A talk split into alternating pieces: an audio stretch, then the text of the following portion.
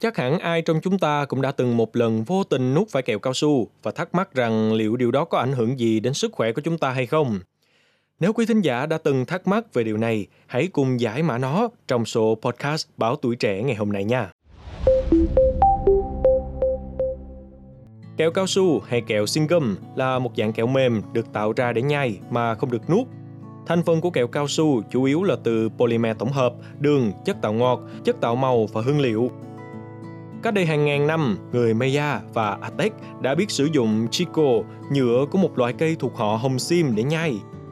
Mãi cho tới tận thế kỷ 19, người ta vẫn sử dụng chico để làm ra kẹo cao su nhờ kết cấu mềm, mịn và giữ được hương vị khá tốt. Sau này thì dưới sự phát triển của khoa học, kẹo cao su đã thay thế nhựa cây thiên nhiên bằng các chất tổng hợp. Tuy nhiên thì không như các loại thức ăn thông thường khác, dạ dày của chúng ta lại không thể tiêu hóa được polymer tổng hợp của kẹo cao su. Nhưng dù nếu lỡ nuốt phải bã kẹo cao su thì quý thính giả cũng đừng lo lắng quá mức nha. Bởi vì dạ dày dù không thể tiêu hóa nhưng nó vẫn có thể tống khứ phần khó tiêu này. Khi bị nuốt vào cơ thể, các chất tạo màu, chất ổn định và chất bảo quản trong bã kẹo cao su sẽ được thải độc ở gan để bảo vệ cơ thể khỏi phản ứng dị ứng hoặc là ngộ độc.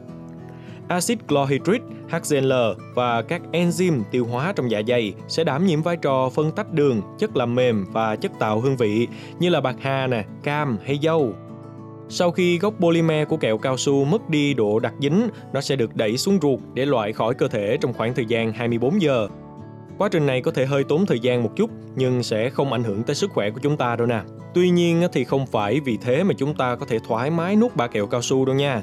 Việc nuốt bã kẹo cao su nói riêng và các loại thức ăn khó tiêu nói chung một cách thường xuyên có thể gây tắc nghẽn đường tiêu hóa, đau dạ dày và táo bón. Trong các trường hợp nghiêm trọng còn có thể gặp tình trạng biến chứng như là sốt, huyết áp tăng, phát ban, nổi mẩn ngứa, đau bụng, tiêu chảy. Khi đó thì chúng ta cần phải đến bệnh viện để tìm cách xử lý bã kẹo cao su này. Tất nhiên giống như hầu hết mọi thứ trong cuộc sống thì nhai kẹo cao su quá nhiều có thể gây ra vấn đề. Nhai kẹo cao su quá nhiều có thể gây ra chứng đau nửa đầu ở thanh thiếu niên. Tuy nhiên, nhiều nghiên cứu cho thấy thì việc nhai kẹo cao su vừa phải với một loạt các lợi ích đáng ngạc nhiên. Như là nó có thể chống các triệu chứng cảm lạnh nè, bị cảm lạnh không bao giờ là vui. Các triệu chứng của cảm lạnh như là tích tụ đờm và chất nhầy cũng không mong muốn. Rất may, nhai kẹo cao su bạc hà có thể giúp loại bỏ phần nào sự khó chịu này Ngoài ra thì nha kẹo cao su còn giúp chống lại sự lệ thuộc vào chất kích thích gây nghiện.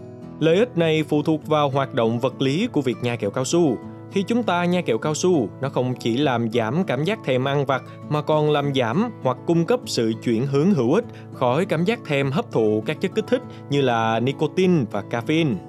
Vì vậy nếu mà quý vị đang cố gắng bỏ thuốc lá hoặc phá bỏ những thói quen gây nghiện tương tự thì nhai kẹo cao su là một chiến lược hữu ích đó nha.